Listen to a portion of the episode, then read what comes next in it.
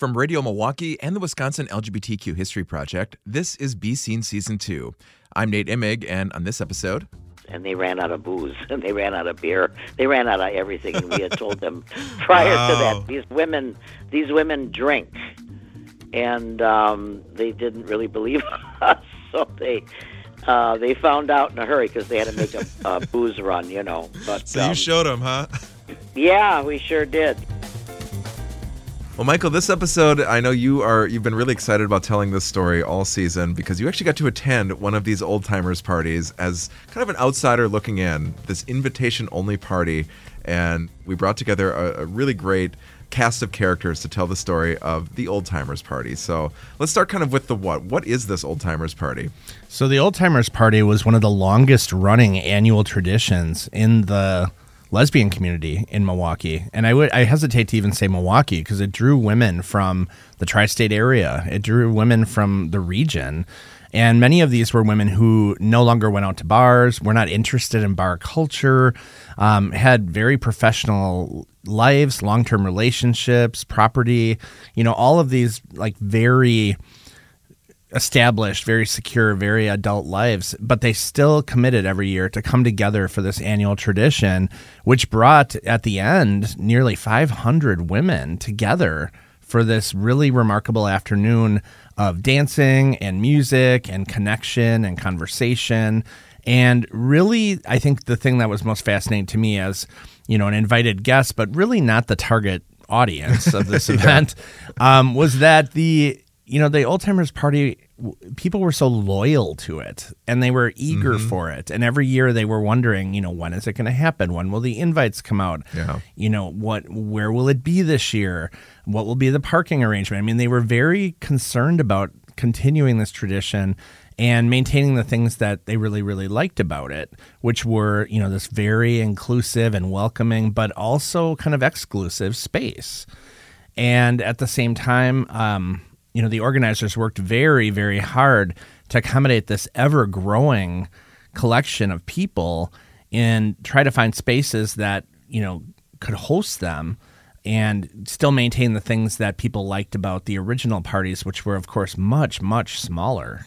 Yeah, I loved when we when we talked to all of our guests. Um, all of them were like, ah, just the way they talked about it was like, you don't even want to know, like the things that went on there. Like it was uh, nothing scandalous, I'm sure, but just like there was this reverence for the it being like this grand party, this very special thing that drew people together for you know for decades. And sadly, you know, it was um, lost during the pandemic. I, I, and I suppose points out how difficult it probably is to keep a tradition like this going for as long as it did. But it does speak to how special it was for 40, how many years? So, had there not been a pandemic, the Old Timers Party would have continued for 40. This would actually be its 45th year. Wow. So it's it's really remarkable. I mean, you know, pioneers like Lois Ratzow saw a need for the community and, and just brought people together. And it wasn't anything fancy when it started. It was just a very simple party that, you know, was a circle of close friends. And eventually that circle just got bigger and bigger and bigger. And that experience got grander and grander. I think that, you know, the thing we have to keep in mind is that the beer garden where this event started was just a little corner tavern. This was not, you know, an enormous warehouse dance club, but that's where, you know, the event really grew to. Um, Hot Water Warehouse, which is where the largest of the events were hosted, um, you know, was packed to the walls. And if you've ever been in that space, which is now known as Boone and Crockett, I mean, that is an enormous building with indoor outdoor access, multiple spaces, multiple levels. And all of those were jam packed with people, just so thrilled to be together, to be under one roof, and to be in this women first, women only, uh, women centric space. So the Old Timers Party really catered to all of those different people and all those different needs and created an experience where they could all feel very comfortable. Yeah, I kind of felt this way at the parade too, where you know it is a big crowd and it's a lot of love and a lot of support and a lot of community, and that's a really special feeling when you can look around a room and see a lot of people that that are just like you and and look like you or have a similar lived experience in a lot of ways. You have something in common, and um, that's really comforting. And I think the whole purpose of Pride, in a lot of ways, is to have that feeling that where you can be in a space and feel that that love and that community. Right, right. And I think that, you know, that was the thing is that this was really and truly, first and foremost, a family reunion. It was a family of women who had gotten to know each other over the years. And maybe there were some newcomers each year and maybe some, you know, old timers couldn't come to the party anymore simply for, you know, access or mobility issues. But it was an ever changing population of women. And I think that, you know, when you look at most events, they are so blended and so inclusive, which on one hand is a really, really good thing. But on the other hand, if you really wanted and needed a space like this, where else would you have gone in Wisconsin? Like, where else could you go to have this type of experience? Because so few places are exclusive nowadays. And we, we talk about the hard won, you know, equality and equity that the LGBTQ community has earned. But then we think about things like this, which were really anchored in a very specific experience. And you know in, inclusivity is one thing um, but you know at the same time exclusivity also had some merit. That's interesting yeah we hear that from some of the you know like uh, donna burkett in her interview said that back in the day like everybody hung out together and there was not this separation. But then you hear you know from generations of women at the old timers party how special it was to have that women only space. So i think you need both in the community. So, to get the full story, like we've been doing all season, we're going straight to the source. Lois Ratzow is the organizer and the founder of the Old Timers Party, a tradition that got started around 1978. Michael and I got Lois on the phone to fill in the rest. Vinny, excuse me. Get away. Come on, go ahead. Who's Vinny? Um, he's a cat. Oh, like Vinny. I love cats. Yeah, Vincent. Do you just have he's one? black. He's a tuxedo. Oh, is he, is yeah, he a lover or is he a fighter? he's he's different. He was um he is different. That's all I can say. Sometimes that's the only word for cats, right? Right. and you were born in Milwaukee? Yeah. Mm-hmm. Yep. Uh, can, can born you, and raised. Would you mind sharing your age? I'm I will be 82. When is in, your birthday? Uh, yeah. Next month. Oh, really? Okay. Well, happy. I'm an old bat. Happy early 82nd. Actually, the old timers party started in. Um, uh, it ended in 2019 when the COVID came out. So I would say it was like 40, if not 42 years that we have uh, accomplished the ongoing party, you know. Um, Actually, it was for like New Year's. We were sick and tired of going out in the evening. We were at the beer garden, and uh, we decided uh, not to go out on New Year's Eve, but to look at the leftovers that were left, you know, from the night before. And somebody had mentioned, geez, Ratso, why don't you, you know, have something, let's get together on uh, New Year's Day instead of New Year's Eve. It'd be a lot safer. And so that's how it really started. There was food. The drinks were according to what we played. You know, some of the some of the bars did that for us, but uh, you know, we just got together and and it became bigger and bigger and bigger. So that's you know that's how it accumulated. It just kind of like it all fell together, and it was cheap then. We wanted the prices of when we were really partying, and they did do that for us. It was like two seventy five for a mixed drink, two fifty for a beer. Uh, so you know, it was it was nice. Uh, it was funny because the uh, they said, "Well, we got to make some money," and said, "You're going to make some money, all right, though. Hey, these women drink," and everybody was welcome, men included. We had a lot of men friends, and a lot of them did show up. They had the time of their lives. The head count was close to 300. Wow. Yeah. Wow. So it really brought the, they the crowds came, out. Right. They came from Denver, Florida, Illinois, up north, wherever.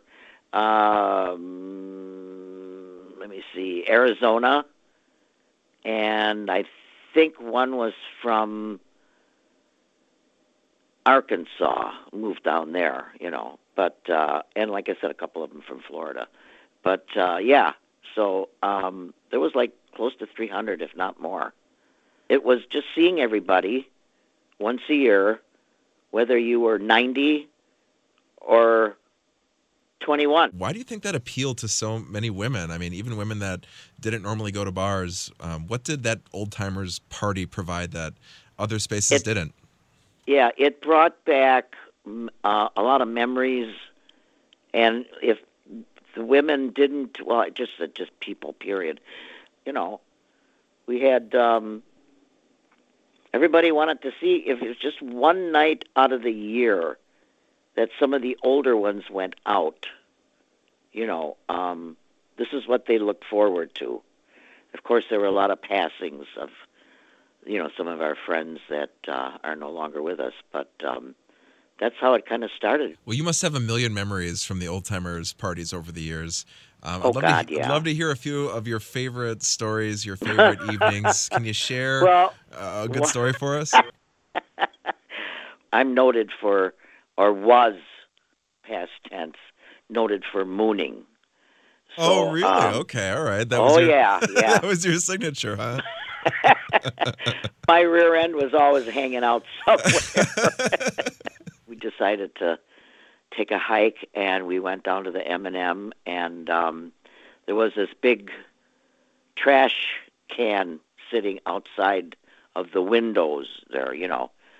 So we were like in the kind of in our cups a little bit. So I hung the moon, but actually I saw this light bulb on the top of the trash can. It was open. There was no cover to it. And what Patty did was that she put her boobs up against her bare boobs up against the window, and I put the light bulb in my rear end. you hung the they were- moon. I love the word choice there. You hung the yes, moon. yes, Okay, I hung the moon, and uh, they went nuts in the bar. They were like cheering, and the place was packed. So they're all motioning us for us to come in, and we did, of course, because we were going to go in for a drink anyway. And uh, they threw money at us because we figured, you know, what the hell they're tipping us. But uh, yeah, that was one of the the funnier ones that. Uh, you know, happened, and then they always wanted me to moon because of that, and I'm like, uh oh. You So- started something. You started a tradition. Yeah, Castaways was was perfect. Jimmy Zingale, like I said, he was the godfather of of us, of the gay bars. He had a big grand piano sitting in there, and we would dance. It was on Fourth and McKinley, so it was kind of desolate. You know, we could good parking, all this other kind of stuff, and uh, so he really had a men's bar, but we kind of invaded the joint, and then. um he appreciated us because we drank a lot, we paid a lot, and we, you know, gave a lot of money to the bartenders, and uh, so he liked that, and we got along. So, Well, what about the people, yeah, what ahead. about the beer garden? Um, I understand that the beer garden was really different from other bars that came before it. Um, well, yeah, the beer garden used to be called the Fin and Feather, which was sports teams going in and out of there.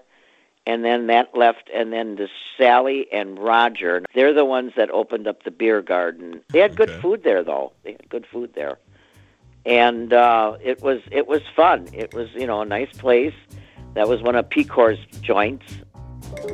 Pecor. That's a person, Carole Pecor, a conspirator of Ratzos and a fixture in the local lesbian scene from the 70s and onward. So I'd love to know more about Lois. Ratzo. Yeah, tell me about tell me about Ratzo. Do you have a favorite story about Lois? Uh, you know, she was such a crazy person that everything she did was laughable. Ratzo, talking and laughing and causing trouble. I put the light bulb in my rear end.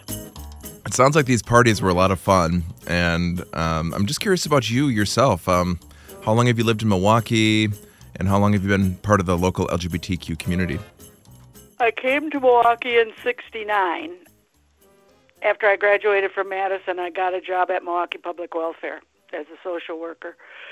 And I went to the beer garden for the first time in 1974. Tell me about the beer garden. Do you remember that night? Uh, you've got the specific year, so that's a good start. Uh, yeah, I, I met a lot of people that night, and Sally and Roger, the two owners, couldn't have been nicer. apparently they pick out first timers right away, and they talk to me, introduce me to some people, and if I'm not mistaken, that's where I met Ratso. That that first time I was there. So, were you out in 1974, or was this uh, kind of a coming out for you? Uh, well, I wasn't out. Not back then. um, yeah, it was.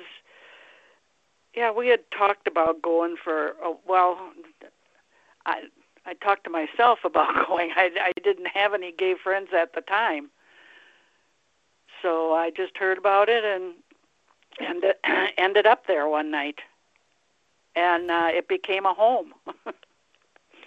was the scene a lot different back then in the 1970s? Oh God, back then, and and me, like I said, I'm maybe 80. I'm lucky I remember my own name most days. um, well, yeah, because you weren't really except if three or four women walked into a straight place, you were all stared at and looked at like, what's the deal? There's no guys in your group, you know. And nowadays, a group of women can walk into any any place in any bar, any restaurant, any place, and nobody gives you a second look. So what what was the biggest change since then, or the most surprising change, or even the most disappointing change in the women's community since then? I don't know how to answer that one. I guess it's just it's not really a, a community anymore because we can be accepted so many places that you don't have to kind of huddle together to protect yourself. You know. You know, I I don't think twice of walking in any place with four or five women. You know Back in 74, you'd think twice about going to a straight place. Straight bar, you know. Yeah, I think you I mean, that's that's a really vivid picture and I think something that that um you know, the idea of, of um, huddling together to protect yourself, it shows mm-hmm. just how hostile it could, it was out there sometimes. Just things I we thought about back then all the time, I never enter my mind anymore. Nowadays, only one lesbian bar remains in Milwaukee, a sign, yes, of acceptance and of changing times. After the break, we talk to another fixture in Milwaukee's lesbian bar community, Mary Connell, or Carlos as her patrons knew her. She was a bartender at Fanny's, a popular women's bar, and she took over the Old Timers Party around 2000 when Lois decided to step back the safe spaces for generations of women that she helped create, and what the future holds for the Old Timers Party next on Be Seen.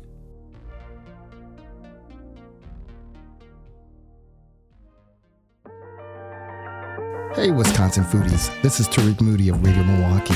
Join Milwaukee Magazine's food writer Ann Christensen and myself every Friday morning at 8 a.m.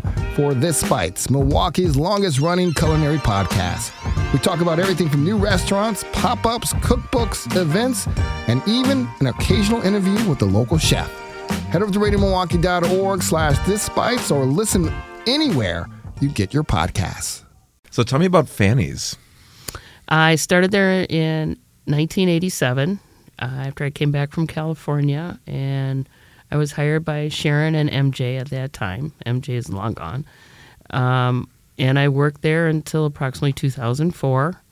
Um, bartended, uh, was a bar back. I did cleaning. I whatever needed to be done, I did it. Um, That's a pretty long tenure, right? You said uh-huh. 87 to 2004. Mm-hmm. Yes. Wow. So I mean, you must have been an institution at Fanny's. Uh, pretty much, yeah. I mean, no big deal, right? it's it's just that I ran things. We had a a big dance floor uh, with all the lights. We had the DJ. We had two bar systems, um, pool table. We had everything. It was it was a very large place, and we just went nuts. But um, yeah, it was just that was party central because that's where the young ones went.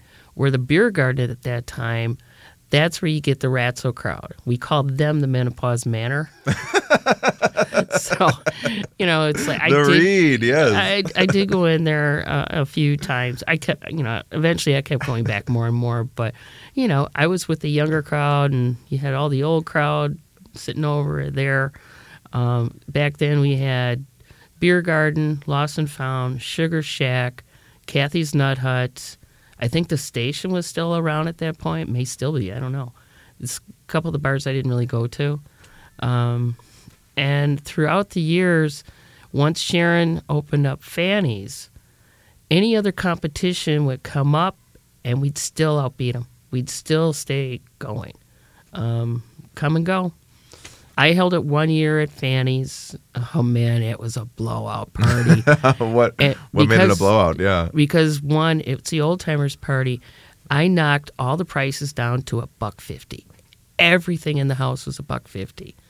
I ran out of so much beer. I ended up going to the liquor store, which I know is totally illegal, but catch me now, okay? Um, I think I went to the liquor store like three times just to get cases upon cases of beer. I ran out of everything. By the end of the evening, by midnight, I literally had a couple of cans of beer left. I went through so much Miller Lite and Miller, and you name it, it was gone. It was a massive party because we had the patio.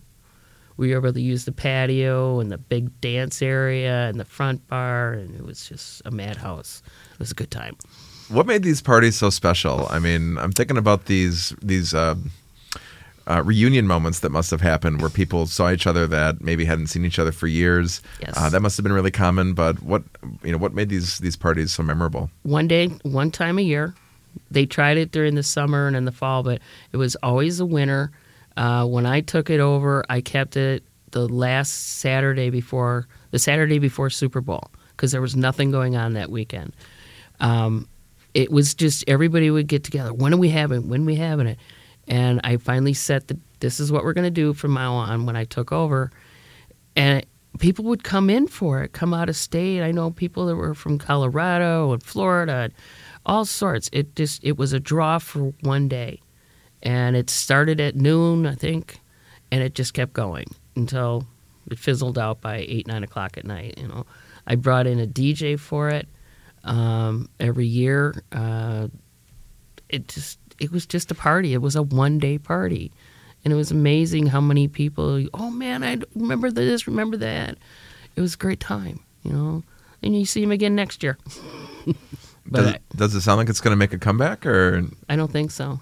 I really don't think so. We've talked about it. Uh, we did check into some places this year, and it, it was a no go. Um, we're losing a lot of the old timers, and I'm the youngest of the old timers. I'm 61. So I got women out there into their 90s aren't going to come out anymore, or they're not able to come out anymore. And we've lost quite a few over the years. So, I mean, Ratso's still kicking. That's good. Yeah, well, this is exactly why we want to talk about these stories and, and archive these stories. I mean, the fact that this happened for so long and it was this this this major community event that that people remember. Um, we don't want that to just fade away into history just because it, the pandemic knocked it out. Right.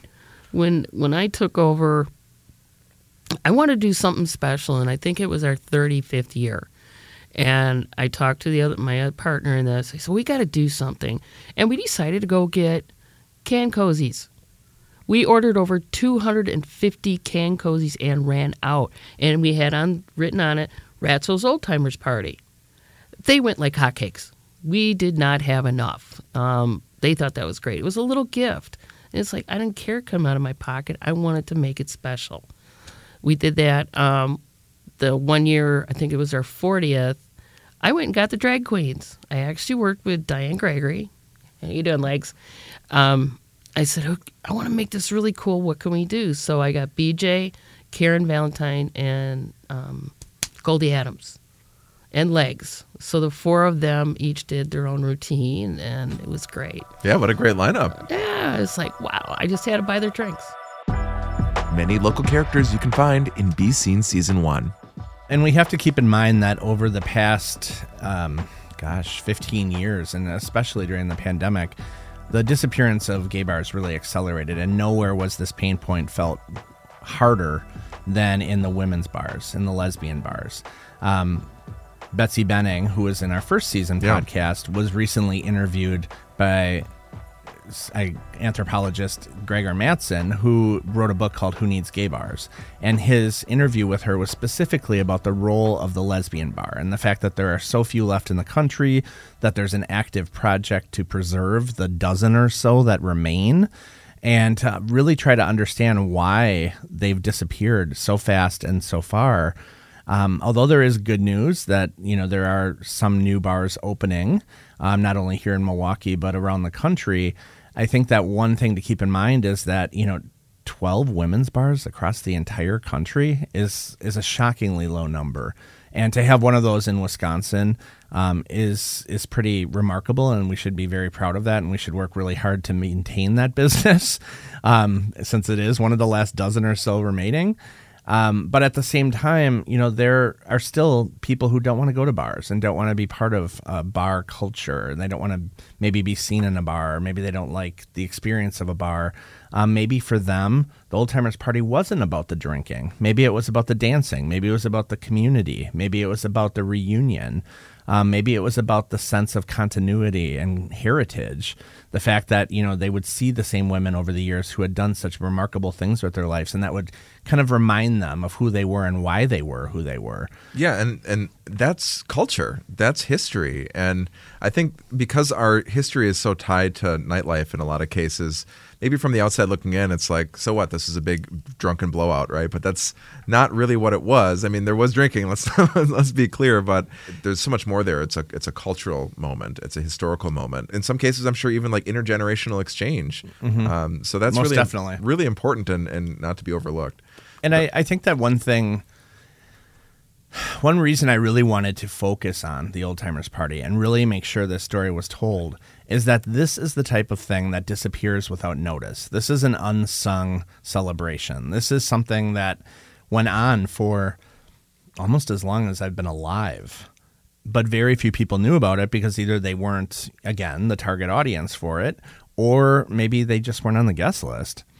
And the fact that something could go on for this long and affect that many people's annual traditions and create this really remarkable experience for you know generations of women and then just stop.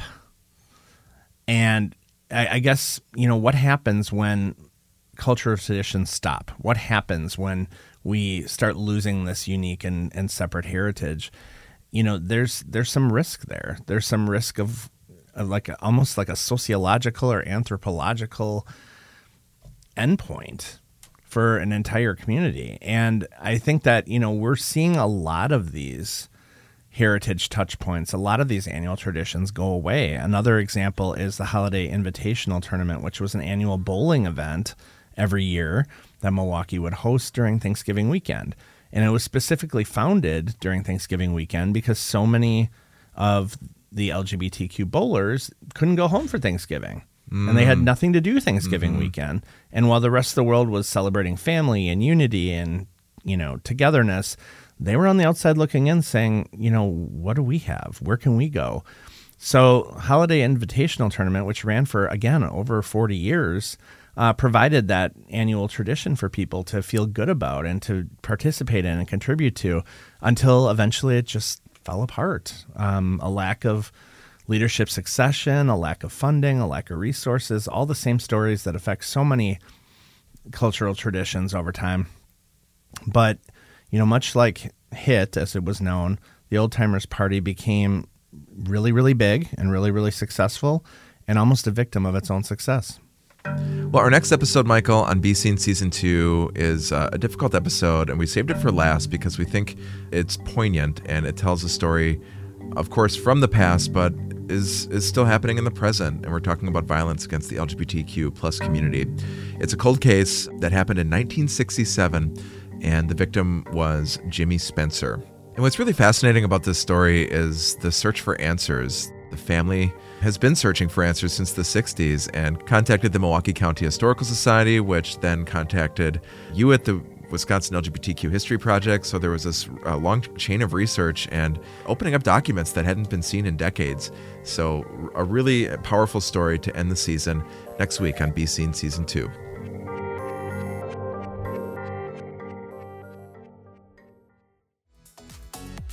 This is Kiri Salinas, audio production manager at Radio Milwaukee, giving a special thanks to Nate Imig, executive producer and co host of Be Seen, along with Michael Takach, the curator at Wisconsin LGBTQ History Project, Brett Krasgowski, our web editor, segment producer Salam Fatayr, Thank you to the marketing team led by Sarah Lar, Dan Reiner, our digital marketing manager, Aaron Bagata, the creative marketing manager. Thank you to Radio Milwaukee's community engagement team, DJ Brewer and Mallory Wallace. Our program directors, Dori Zori with 889 and Tariq Moody with HYFIN. And last but not least, thank you to Maxie Jackson, the executive director at Radio Milwaukee.